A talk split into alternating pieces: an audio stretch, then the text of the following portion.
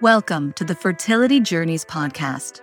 Here's Dr. Shala Salem, mindfulness and meditation expert, Josephine Atluri. Mindfulness is awareness. It's an awareness of yourself, your environments, everything. If you have mindfulness, awareness as the foundation for everything in your life, then it touches upon all of those things. If you're aware of how you're feeling, you're going through IVF, let's say, you wake up and you're asking yourself these mindful questions like, okay, how am I feeling today? Maybe I wake up and I feel really sad. I'm about to go in for some blood work and I don't feel good about it. Being aware of that, you can now at least know. Maybe you can tell your partner, your counselor, your coach. You can also pull out your toolkit, whether it's a physical or a mental one.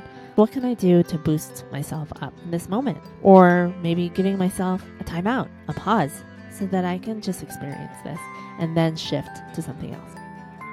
I know the fertility journey is not easy. Many suffer in silence, walking that line between hope and devastation. More often than we know, the path to building a family is met with challenges. I'm Dr. Shala Salem, and for over a decade, I have been helping people just like you on their fertility journey. As a physician and a PCOS warrior who's gone through my own fertility struggles, I am passionate about helping to support your mental and physical well being, foster your resilience, and help you maintain your sense of self on this difficult journey. I created this podcast to support you. Each week, you can learn from our expert guests about proven holistic and integrative methods to nurture your mind, body, and spirit. And hear women share their own stories to remind you that you are not alone. Welcome to Fertility Journeys. Fertility Journeys Life Hacks. Here's the tip of the week. On today's episode, I'm speaking with Josephine At Atluri, a mindfulness and meditation expert. And before I get into our interview, I wanted to share with you a five minute guided meditation that Josephine was kind enough to walk me through. And so I'm sharing it with you today. I hope you enjoy it and find it as relaxing as I did. If you are driving or distracted, this is something that you'll want to come back to at a later time when you're in a quiet, comfortable space where you can really focus on the meditation. Mindfulness is the practice of paying attention to the present moment with no judgment. And I think it's really important for those who are navigating the fertility journey. Welcome, Josephine Atluri. Would you be open to leading us in a guided meditation today? Yeah, absolutely. I would love to. So, this is one that you can always pull up when you're at the doctor's office. So, you're in the waiting room. It'll just be a few minutes. So, close your eyes. Once you feel ready, gently taking a deep breath in, breathing in through your nose, and then gently letting the breath go out of your mouth. Doing that again long and slow inhale through your nose. And this time, as you exhale, making an audible sigh out of your mouth. Now, just allow your breath to return to a pace that feels good to you in this moment. And with every inhale that you take, begin to notice how your body is feeling in this moment. Begin to witness the rise and fall of your body with every inhale that you take and every breath that you release.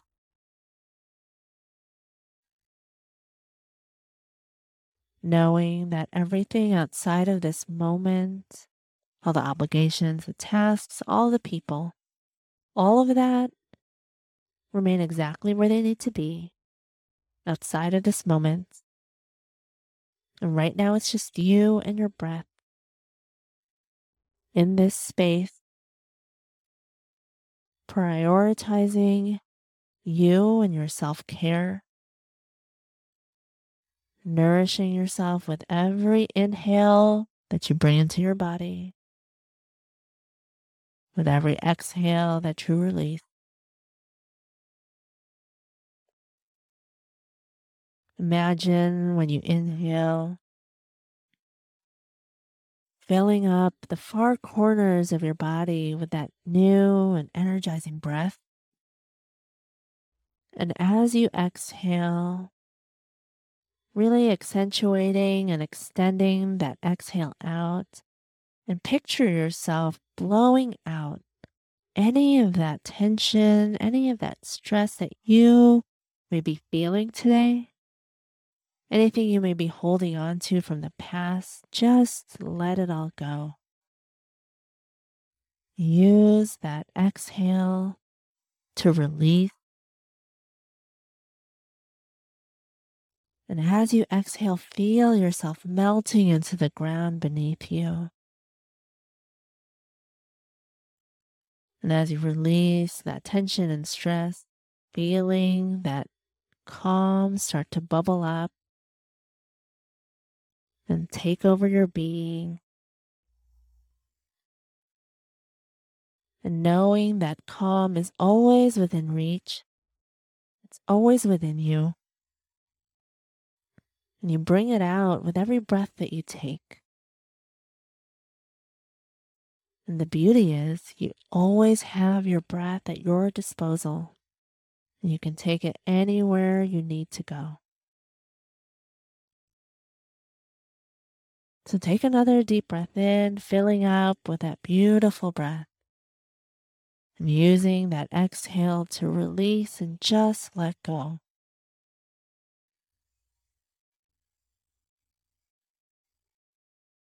And now reminding ourselves of a mantra, of an affirmation. I am enough. Just gently repeating these powerful words to yourself.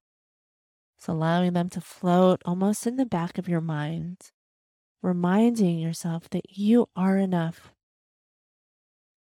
that your circumstances, anything that's happened to you in the past, they don't define you. You're doing everything that you can. You're a beautiful person inside and out, and you are enough.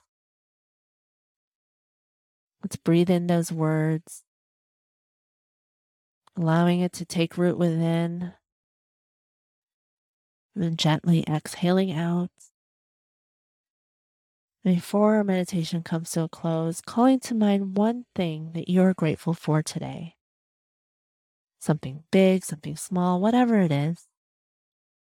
Once you've locked that into your mind on your next inhale, breathe in that gratitude into your being, filling up with the happiness, with the joy that it makes you feel, and allowing that to spread out into the far corners of your being, filling you up with this joy and then just releasing that breath. To return back to the space that you're in, just begin to wiggle your fingers and toes.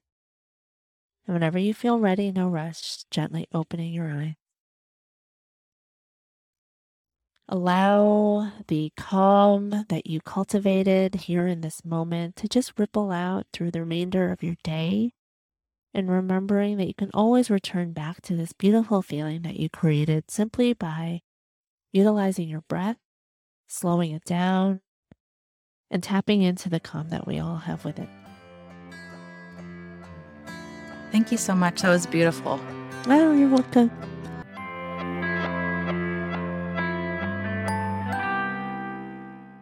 One of my favorite quotes is from Thich Nhat Hanh. People sacrifice the present for the future, but life is only available in the present. This quote is something that really speaks to me because I am truly guilty of living in the future. We've all been there with those thoughts. When this happens, I'll be happy. When that happens, I can finally relax. But we never manage to really live in the present. Mindfulness is the practice of paying attention to the present moment with no judgment and I think it's really important for those who are navigating the fertility journey because so often we're stuck looking towards the future and not really paying attention to the present. And so I wanted to bring on an expert who could help us learn more about the importance of mindfulness and meditation on the fertility journey. Welcome, Josephine Atluri. Thank you so much for having me. I'm so excited for our conversation today. Yeah, thank you for being here. I really appreciate it. You are a mindfulness and meditation coach, but you didn't start out on that path. How did you find yourself in this line of work? I never imagined this in my wildest dreams. I was actually in consulting and then maybe a year into starting IVF, I stopped working and then didn't return back to work until I had three kids. And it was at that point when I fused together balancing a family and then trying to work that it just got very chaotic. I was working in health and, and nutrition, but knew that there was a missing piece, a piece about addressing one's mental and emotional well being. And I started to look into that for work, but also for myself. Someone, a friend of mine told me to try meditation, and I told her that it wasn't for me because I couldn't turn my mind off. And she was forceful enough that I tried out one of the many apps that's wonderful that we have so many out there. I tried one that was a three minute long audio recording and I became hooked after that. I think it was the first time that I had actually taken a moment to pause for myself and in a very different way than I was used to. And after that, I just I had to have more of that experience. Eventually leading up to a point where I took a teacher training class with no intention of teaching and lo and behold, afterwards, I wanted to teach because I just mm-hmm. had to share this with everyone.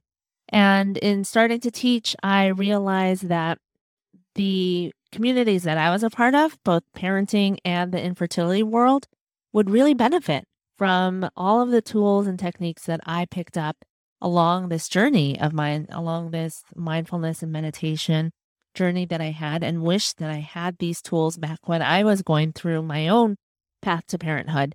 And so that's how I'm here today speaking with you because I started to fuse all those pieces together and have really made an emphasis on fertility mindfulness with my work. Yeah, I think that's amazing because unfortunately, you're right that there's not a lot of attention that's paid to the mind and body connection, right? It's like separate pieces. We think like we just need to go through treatment, just take care of your body, and we don't pay attention to what's going on in our minds. So I think that's one of the reasons the work you're doing is so amazing and so needed. And so, yeah, thank you for doing that. my pleasure. It's been wonderful to be able to pay it forward because back when I can still remember, even though it isn't that long ago, going through mm-hmm. my own fertility journey and how I would have appreciated even just the tiny bit of help from someone who understood what I was going through.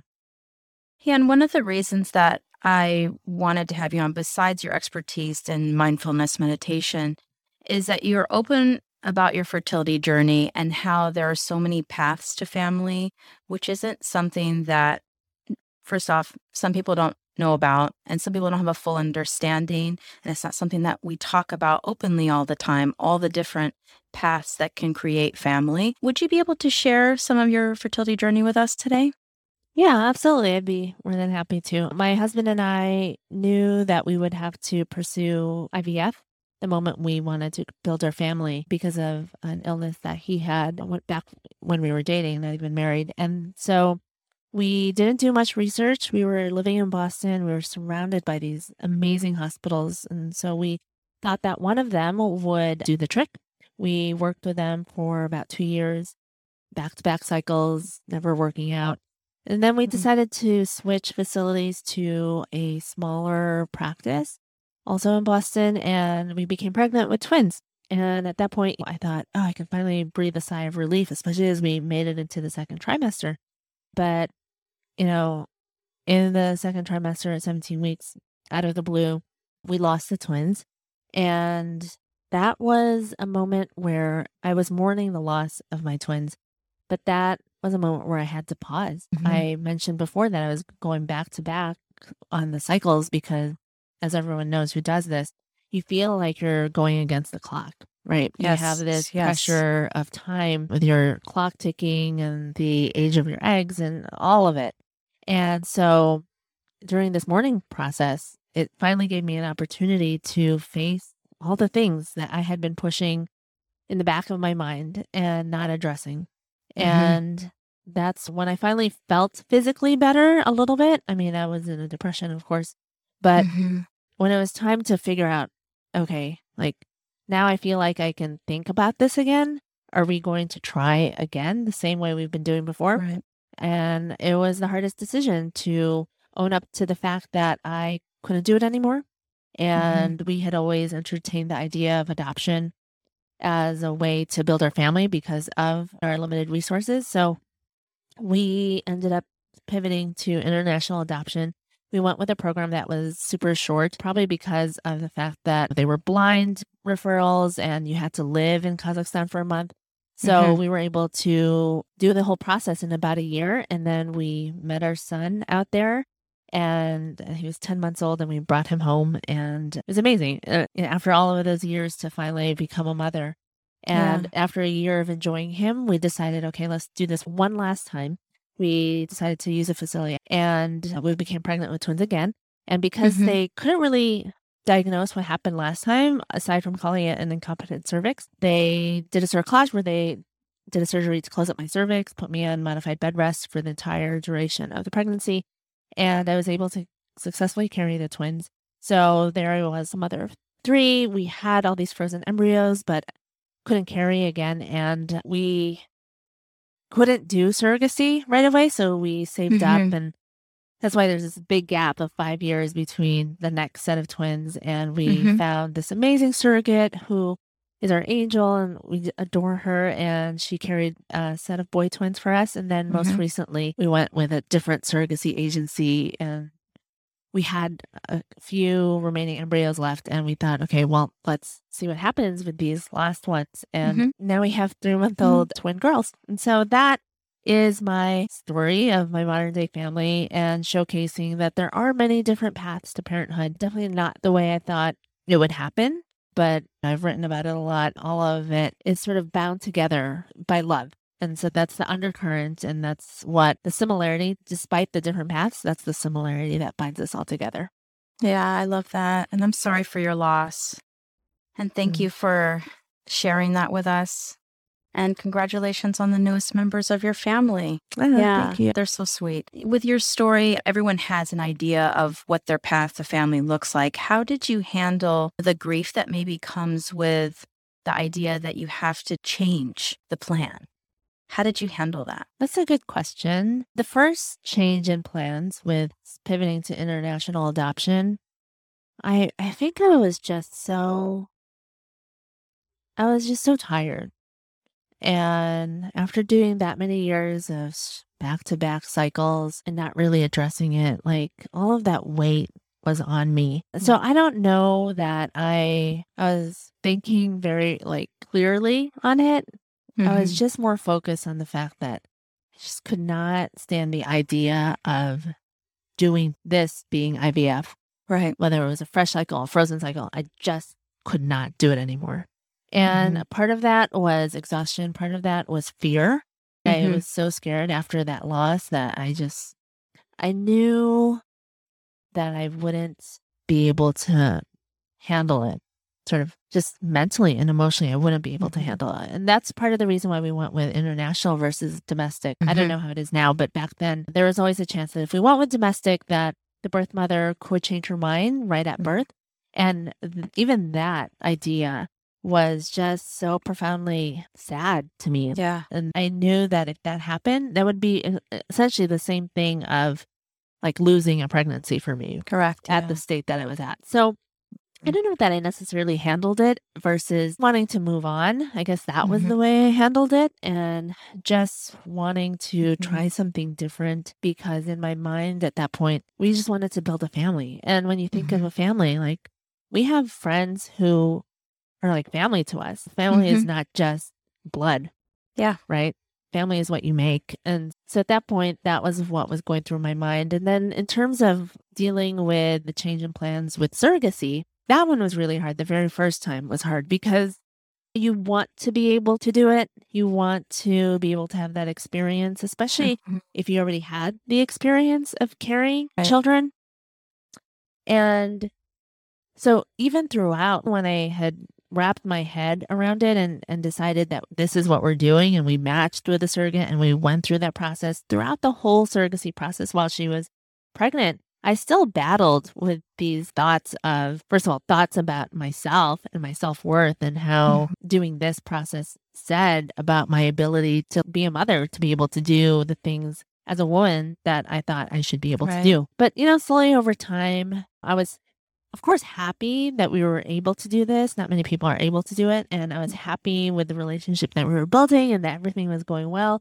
But, you know, you always have those thoughts in the back of your mind that that sort of just nip at you and just are always speaking to you. So I just constantly had to remind myself of what this end goal was, what it was that we believed family to be against the thoughts that I was having. And so that's how I dealt with that whole process of mm. surrogacy.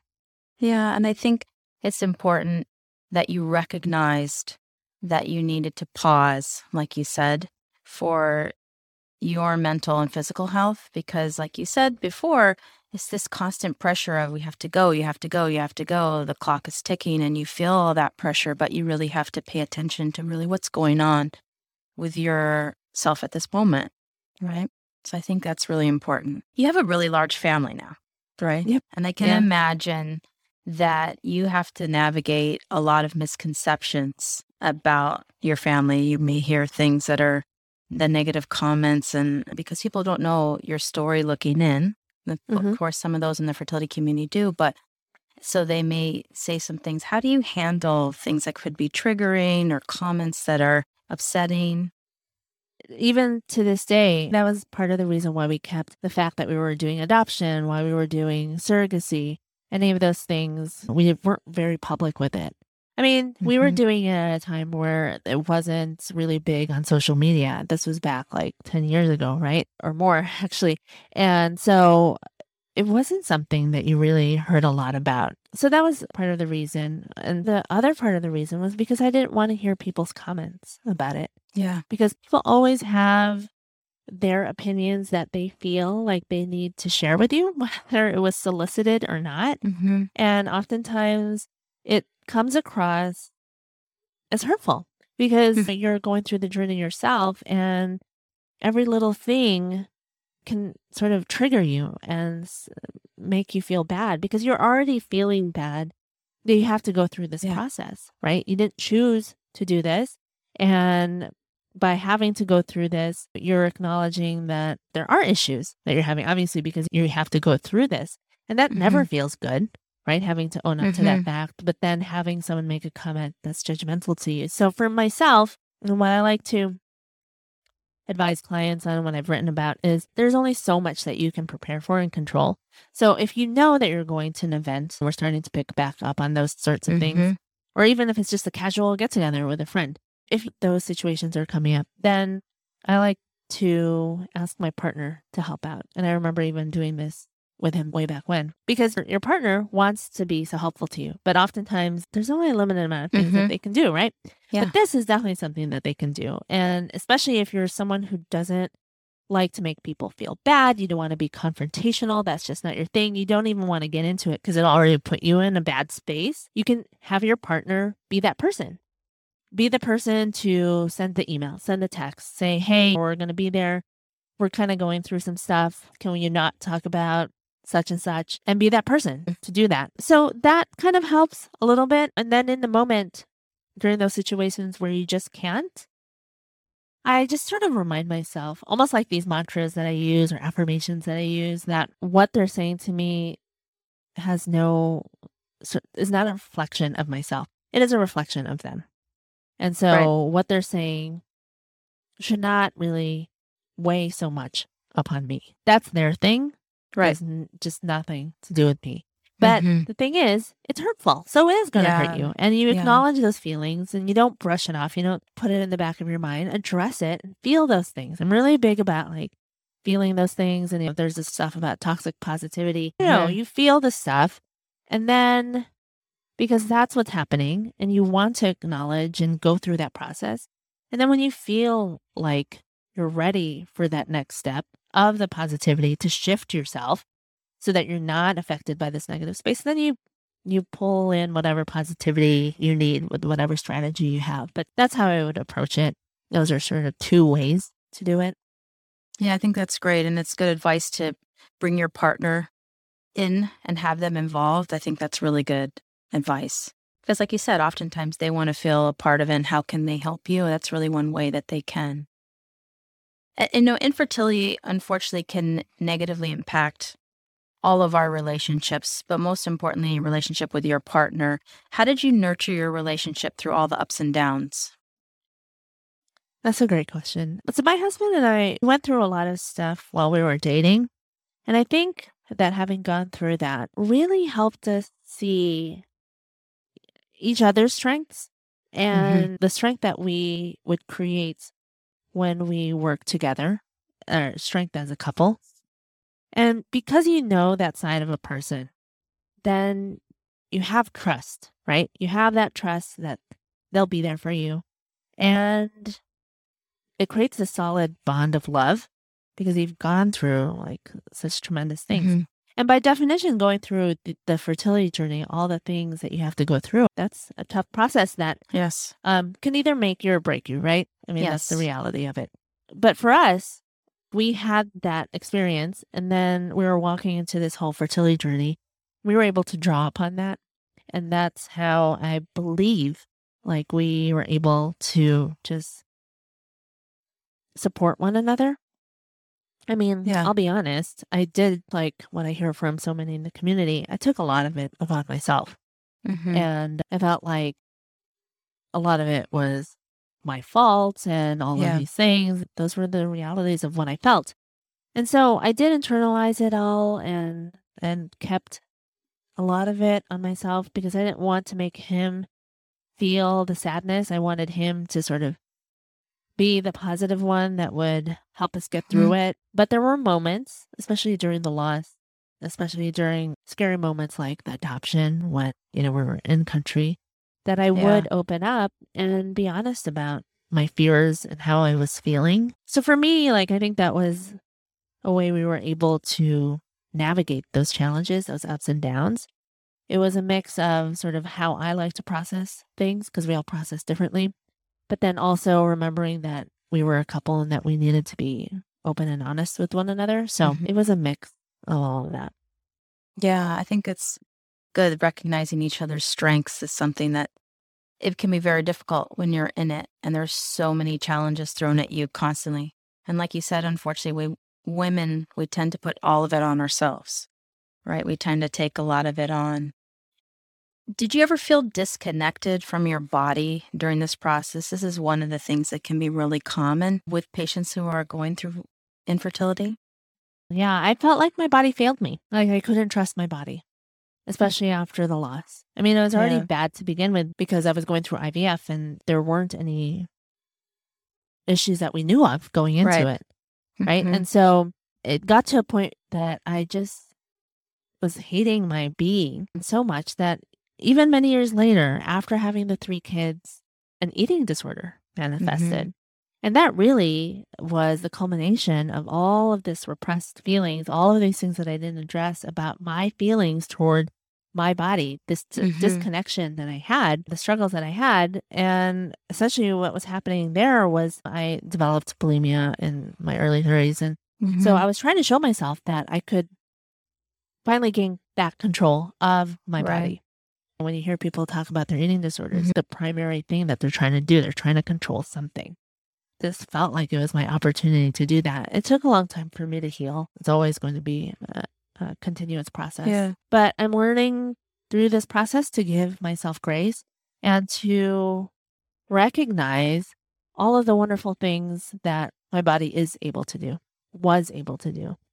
And so shift that perspective, shift that mindset about it about what my body is all about versus how has it failed me and sort of looking at it like that. And of course, yeah, sure, it's easy for me to say after having gone through it, but you still have it in the back of your mind. So this is still a process that I'm constantly having to do. And it all goes back to that idea of like, no, my body wasn't able to do what it was supposed to do. Right. I'm learning to love it, love this vessel that I'm in. Yeah. And I think it highlights something really important that I think a lot of people feel once they're pregnant or once they have that baby, everything's going to go away miraculously. Now there's not going to be any more issues with infertility. We're not going to face all the grief or all these feelings. But, you know, in your situation, a lot of that came years later. And so I think that's one of the reasons why it's important to address it while you're going through it, right? Right. I want to shift a little bit, talk a little bit about your work and the things that you do for women who are going through infertility. But I wanted to also ask you because now you've had the opportunity to go through a pregnancy without having mindfulness meditation.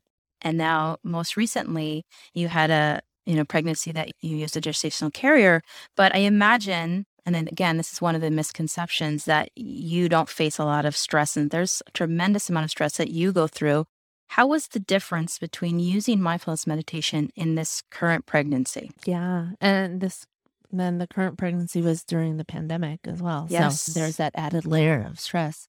I wish, and that's why I'm so passionate about trying to make fertility mindfulness a thing that Mhm. people think about when they're going through their assisted reproductive therapies because it would have helped me tremendously. I mean, I know hindsight, Mhm. but it really would have, especially as I see how I sort of navigated myself during this very last surrogacy process. When people ask me, okay, so well, why should I do this? And why should I do this when I'm going through my fertility journey? I've never done it before and I don't know how it's going to help me. The first thing is that it moves you from a state of stress to a state of calm. And we're constantly living in a state of stress when we're Mhm. going through this process because we're uncertain of what the outcome will be. We're uncertain Right. of this current process that we're doing. And then we have all those fears and then are also weighed down by the insecurities that we have. I mean, there's just Mhm. a whole spectrum of things, right? That's Right. causing you to be stressed out. So when you're constantly in a state of stress, it wears down on your body and it has so many negative effects. So if you're able to utilize a mindfulness or meditation strategy like a breathing technique, actually doing a meditation, repeating mantras to yourself, doing gratitude, these are all different techniques that you can do. Then you're able to shift from that fight or flight state, which is what causes stress, and move yourself into a state of calm. And really, it's something as simple as a breathing technique because when you're slowing down and manipulating your breath by slowing it down, it's sending a signal to your brain that, okay, wait, maybe she's not in a life or death situation. Maybe she's Mhm. not as stressed as we thought. Her breath is slowing down. So, okay, so let's slow down the heartbeat. Let's lower the blood pressure. Let's stop making her sweat and like trying to like cool her body. And then all of a sudden, your body thinks you're in this rest and digest state. And then all of the different processes that you didn't know about that had turned Mhm. off because you were in a state of stress now are able to come back on. So your digestive system, your reproductive system, all of these different things get turned back on. So that's a benefit, definitely.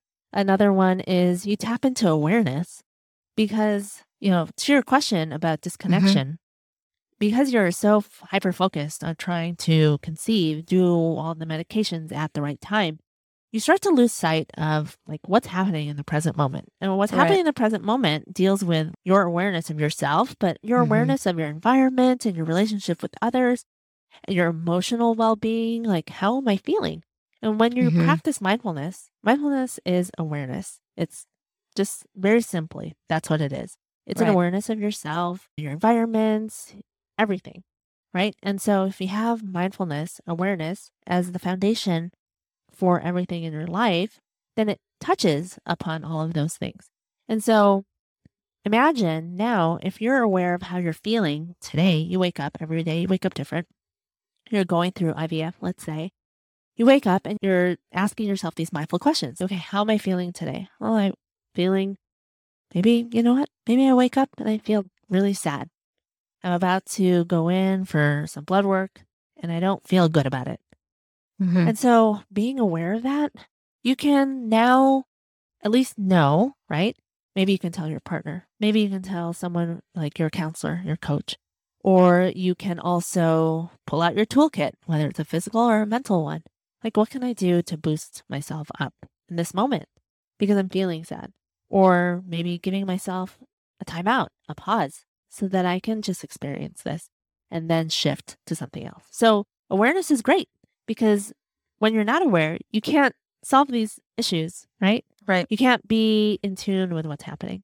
Another thing is that uh, it's just moving from Mhm. negativity to positivity.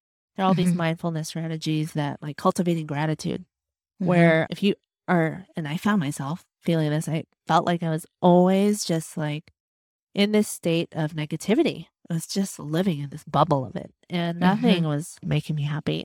I look back now and I don't feel like I appreciated the time that I had. When I think Mhm. about it, there were moments of great stuff with life that perhaps Mhm. I didn't really get to fully appreciate. And so you can use these mindfulness strategies to help you shift. And then the last thing is back to that issue of control. There's so many things we can't control in this journey. Yeah. This path to parenthood, whatever path you take. But, you know, if you feel like, you know, you want to have that control over something, you do have control over your breath, which can shift you in all the ways that I already mentioned. And you Mhm. do have control over your mindset, again, using all of these tools. So when you feel bummed out that, God, this is all out of my hands, I feel helpless. I feel like my life is not my own. My body is not my own. I'm like a science experiment. Mhm. Remembering back that there are some things that I have in my control, which come down to is like these mindfulness things, these meditation things of the breath and the mindset. Often when I suggest mindfulness or meditation to patients, I get some people looking at me kind of Yeah, like, really? Why are you going to suggest that to me right now? um, people that think there's no way that's going to be that powerful. Is that really a big deal? And I think sometimes we only think of doing certain things unless we're really in despair. One of the things about mindfulness and meditation, it should start even when you're not there, right? Because then you have the techniques and the tools that are more likely to come naturally when you're in the state of stress, right? I want to get your thoughts on this. Mindfulness is being in the present moment.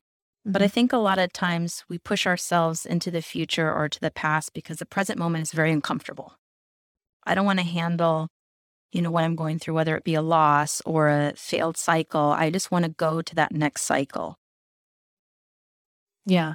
No, I remember that because that's how I was dealing with it pretty much all throughout in the beginning when I was the one Mhm. doing the IVF. I can say this looking back at my own journey in that it's tough.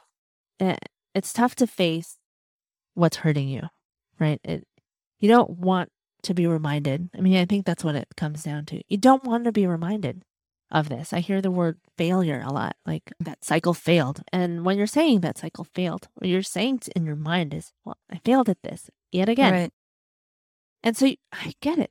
Why would you want to sit in that? Why would you want to face that? But the problem is that, much like grieving the loss of a loved one, when you don't address it, it gets bottled up and it manifests itself in other ways. So hmm. for myself, it manifested into the eating disorder. For others, it can be just something as feeling detached from the world, Mhm. feeling like things aren't as interesting as they used to be, right? Yeah. But that in itself is an issue, such that if we just take a moment, and I know it's so difficult, but it's also a time for you to just to take care of yourself, to grieve that. And I'm not saying to like wallow in despair for a week, but even if you just take like a day after you hear the news where, okay, that cycle didn't work out, just taking a day to to feel it, to just feel whatever you're feeling. And if you need support, like reaching out and knowing that you have all of these things in place on all these people in place to help you up. I remember thinking when I was mourning the loss of my twins that I never would get out of that pit of despair that I felt like I Mhm. was in, that hole of depression. I was just sitting in my room. I felt like I was there in this dark room forever. But you don't want to feel that way for a long time. Mhm. It, it feels good and cathartic to sort of let it out. Because when you're not letting it out and you're just pushing forward, you're still carrying the weight of that stuff. And that's not to say that if you let yourself cry and feel all the emotions one day, that you're not going to carry it, that like it's magically gone. It's not. It will always be a part of you, and rightly Yes. so. But it doesn't feel as heavy Mhm. because you addressed it, you confronted it. It's scary, but in confronting it makes you stronger, makes you braver, and you're able to use it to move forward and know that you have the strength to have faced not just what happened with that cycle or that pregnancy, but the fact that you faced all of those emotions. So that would be my advice given what I went through myself, but also with clients that I guide through with mindfulness. That's great advice. And you said, it's not easy the beginning, but in the long run, it's something that can really help you. Someone who's listening right now who's interested, intrigued in how to start practicing mindfulness or starting a meditation practice, but really just doesn't know where to start. They feel like this is not for them. How does someone start? Many times people think that, okay, this is going to require me to be meditating all the time. I don't think I can do that. Like I said, I was that person way back mm-hmm. when. But, you know, it doesn't require you necessarily to meditate. Although, as a meditation teacher, I really am a big proponent of it. And I think mm-hmm. everyone should give it a try. Even if it's just three minutes a day, really, you'll feel the benefits of it. So, but if you're looking for something easy to try, a great way to do it is, like I mentioned, the breathing technique. Let's say you have a number of appointments coming up, or even better, you have your daily injections. Okay. Mm-hmm. Not everyone loves injections. We just get through it. But how about every time you're about to have an injection, you do a breathing technique? It can be something as simple as like a box breath, which mm-hmm. many people might have heard of. It's counting for four seconds for your inhale, pausing for four seconds, exhaling for four seconds, and then pausing for four seconds. It makes a box. It's 16 seconds. Mm-hmm. That's all it is. Say you do it three times before you do your daily shot. You'll put yourself in a better place. You'll feel a little bit calmer going into it. You'll get the shot, and then that's done. You're mindful. Believe it or not, you're mindful in that moment because when you're breathing, you're focused on the present moment. And the present moment is you breathing. But the beauty of that is that, yes, one, you are moving yourself. You're t- sending that trigger to your brain that you're trying to move into a state of calm. But at the same time, because you're focused on counting, you can't necessarily think about anything else. You can't think mm-hmm. about the past. You can't think about the future. You're just there counting and breathing. And that's the present moment. And that, the present moment, is mindfulness. It's being aware. And if you were closing your eyes and we're in a quiet space and just focus on that, lo and behold, you're actually meditating because that's what that is. And so the point of doing it with the daily shot is because you want to make it a habit, right? You mm-hmm. want to become mindful every day. And I know that we all have to take shots or do a medication every day right. if you're going through a cycle.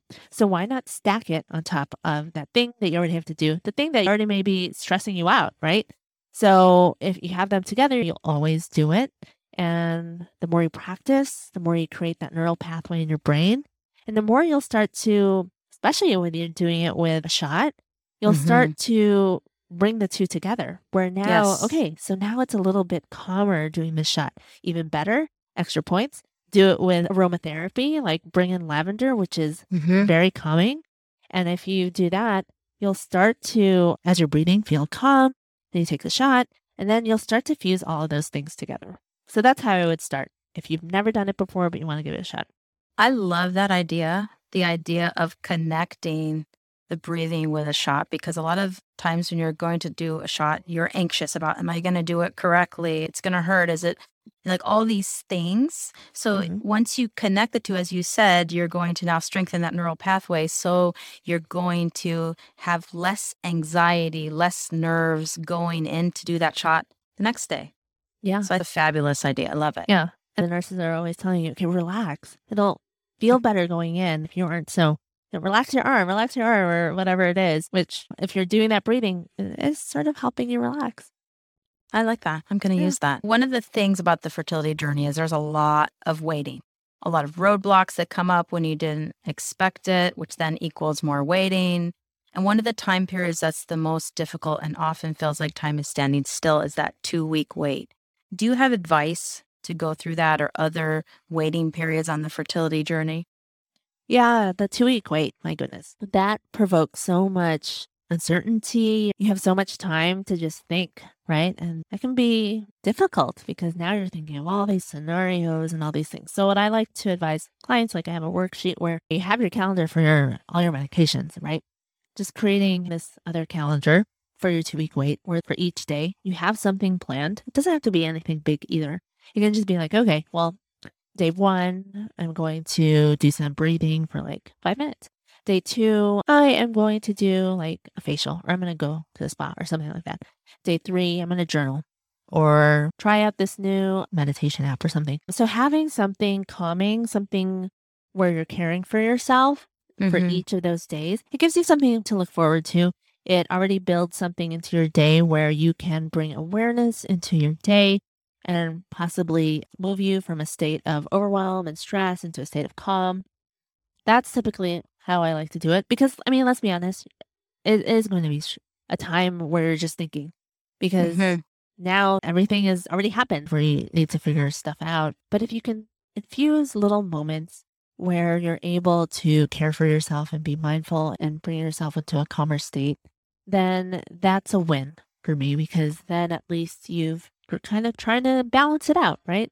You'll still be thinking about the future, but at least give yourself 10, 15 minutes or more where you are just present and taking care of yourself. Yeah, I think that's a great idea because it is very difficult. I like the calendar because then a lot of times people like to have something written down, what they're supposed to do. It makes you feel more organized mm-hmm. um, with your time rather than just this abyss of empty time. Yeah. There can be a lot of triggers, unfortunately. And one of them for some patients might be sitting in the waiting room. What are some things that you can do in a situation that you find yourself in that is potentially triggering?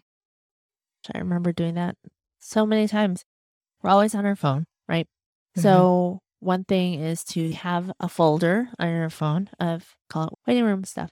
And on there are pictures of affirmations, things that you've pinpointed that you're always thinking about when you're sitting there and waiting. And something that will speak to the opposite or speak to something that will uplift you and move you out of whatever it is that you constantly think about. So that's helpful. Another thing is to utilize those breathing techniques. I have free meditations on uh, YouTube. So going to that instead of scrolling through IG and perhaps mm-hmm. seeing something even more triggering. And I'm a really big fan of using scents as well because you're just hitting the brain in so many different ways. And so mm-hmm. if you're smelling a certain scent and you start to pair it with feeling calm, then whenever you smell it, you just always remember, oh, I feel so calm. When we were growing up, like we would go into her grandmother's house or someone's house and they were always making mm-hmm. something and you always remember and you always felt good going into the house, whether right. or not they were making that thing. But after a certain amount of time, you always felt good going into that one particular house. That's exactly what you're doing with aromatherapy, which is why I love it so much. Because with scents that automatically trigger these feel good hormones, such as lavender, if you compare it with that, then you start to bring yourself into a relaxed state. Then you look at that image remind yourself of that affirmation or thing that you want to boost yourself up. And then you start to hear the sounds of whatever it is that you're listening to, the meditation or gentle music, whatever. And you've done so many things in this moment of time where you're just waiting, where you could have just been looking at stuff that could um, trigger you even more. But now you feel armed and ready to do what you're about to do. That was all in your control. So there are things we can't control. You can't control what's going to happen in that ultrasound room or that blood lab or with your doctor. But all those things that you just did before that I mentioned, that was on you. You did that. You controlled that part of the process. Yeah, you're right. Instagram, we never know what you're going to get. It's like rolling the dice, whether it's going to be something that's going to be triggering to you, even a news story or something. So I think that's Wonderful advice. I wanted to talk a little bit about something that you created called the Be Time Method. Can you give us a little bit of background about it and how we can do that? Yeah, everyone is trying to think about, okay, I'm going to do this. I need to do it right. So I need to have this special room. I need to have the special scents and the apps and the candles. You don't need any of that. Mm-hmm. And as I was thinking about that, because I was would constantly get asked those questions, I thought, you know what? I should come up with something that reminds people this is all you need. So be time. First of all, be like time. And time is fleeting. Time is right now. Mm-hmm. Time isn't in the past. If you're looking at the clock, the time is what's happening right now. And so one of my favorite quotes, it's even on my business card, is be here now. So be time, be present, be right now. But then each letter stands for something. So thinking about your body in the moment and your breath for the B, and then your environment, You don't need all the fancy stuff. You just need a quiet space, or you just need to, if you're in the waiting room, just be in focus as to what you're doing, right? And then T is thoughts because people are always asking me about Mhm. thoughts like, oh my God, I can't turn off my thoughts. Well, the thing Mhm. is, you have like 60 to 80,000 thoughts a day. You're Mhm. not going to turn off the thoughts, and it's okay. What you're trying to practice is what happens when a thought comes in. Am I going to identify with it? Am I going to stick with it and allow myself to spiral? Or am I going to allow the thought to come in, acknowledge it, and then gently let it go and return back to what I was focusing on, which at that moment I was trying to calm myself before this ultrasound appointment. Mhm. So thoughts, it's okay. Let them come and go. Just keep practicing it. I is inhale, remembering to inhale slowly and allow that breath to really like fill up within you. M is for mantra, or you can use an affirmation as a mantra like, I am enough. I am doing everything that I can. I am a goddess. I am powerful. Like all of these things. So a mantra, repeating that helps people ground and root themselves in the present moment and it boosts up positivity. And then the last E is exhale. And I love the exhale. I love always focusing on the exhale because when you do a really long exhale, you can always feel like you're letting go of, of stuff that doesn't serve you anymore, stuff that's weighing you down. You're just releasing it through that exhale. So I love the exhale. And so that's the be time method. Just remember to be time, which is right now. you have a download on your website, Uh-huh, right? yeah, To just yeah. a reminder. So something you could put up on your room or a bulletin board at your desk at work, things to kind of remind you. So I think that's great. Just a, a mnemonic is really a great way to help you remember. I personally love guided meditations. And I think that sometimes people think you have to just sit quietly somewhere, but you have so many. You work with different apps and things where you have meditations, you have uh, a course. Can you tell us a little bit about the work that you have available for those who are listening? Yeah, thank you for the opportunity to share. I do have an online uh, course that you can do. It's a fertility mindfulness course, and it's self paced. And we go through many of the things that we talked about today in further detail. And they have videos with it. So you can learn a lesson on self compassion, self love. You can learn a lesson on gratitude. And they're all meditations wonderfully that you can do even as you're sitting in the waiting room. You just return back to it and play it. And you go through the steps of learning what mindfulness is, learning how to incorporate it into your fertility journey, and then practicing it. You can find that on my website, jatluri.com. I also, on my website, have many articles that I've written on fertility mindfulness. So you can check those out with a ton of tips on how to be more mindful and use these strategies along your journey, as well as a podcast that I have called Responding to Life Talking Health, Fertility, and Parenthood, where I also talk about my own journey in greater Mhm. detail, as well as interview other people uh, to get other perspectives, but also to see how they were able to respond to life in a mindful, positive way. And so I'm on Instagram at Josephine R. Atluri, and I am always offering up daily mindfulness tips for everyone to help them out. So thank you. I hope to connect with all of you soon. Yeah, I love your course. Honestly, I think it's accessible to anybody. Some people may not be able to work with you one on one, but you give so much information. You have great videos. So I really encourage everyone to check that out. Thank you so much. I wanted to ask you a question that I usually ask my guests in closing. You know, I think that supporting mental well-being is like priority for fertility journey. One of the things that I recommend to my patients is trying to find joy in, in our daily lives because that's something that often gets skipped. We just feel like we can't appreciate joy or can't feel happy. How do you cultivate joy in your daily life? Beautiful question. I love it. So people think that they have to do something big or they ha- it has to be like this this event or something or have to do this or that in order to experience joy. But that's not necessarily true. And oftentimes our lives are so busy that we're not able to do that. So, for example, because of all the years of work, I can look at something and it brings me joy. And so, if you can look at something, and this is why I like having that folder of images. You don't just mm-hmm. have to have affirmations and inspirational quotes on there. You can also have pictures in this um, waiting room folder that you have. images of places that you love, people that you love, things that you love. I mean, you can just look at it and looking at images triggers something in us. And Mm-hmm. so if you look at something that brings back a memory or just lights you up inside, that brings you joy. And you didn't have to go mm, buy a bottle of wine or go out and get your nails done. I mean, all of those are great things. Right. But if you want a quick fix of joy and to boost that up, just look at something that makes you happy. If it's outdoors or it's in your home, even better. But if you have it on your phone, which we always have and we're always looking at, Mhm. then utilize it in that way.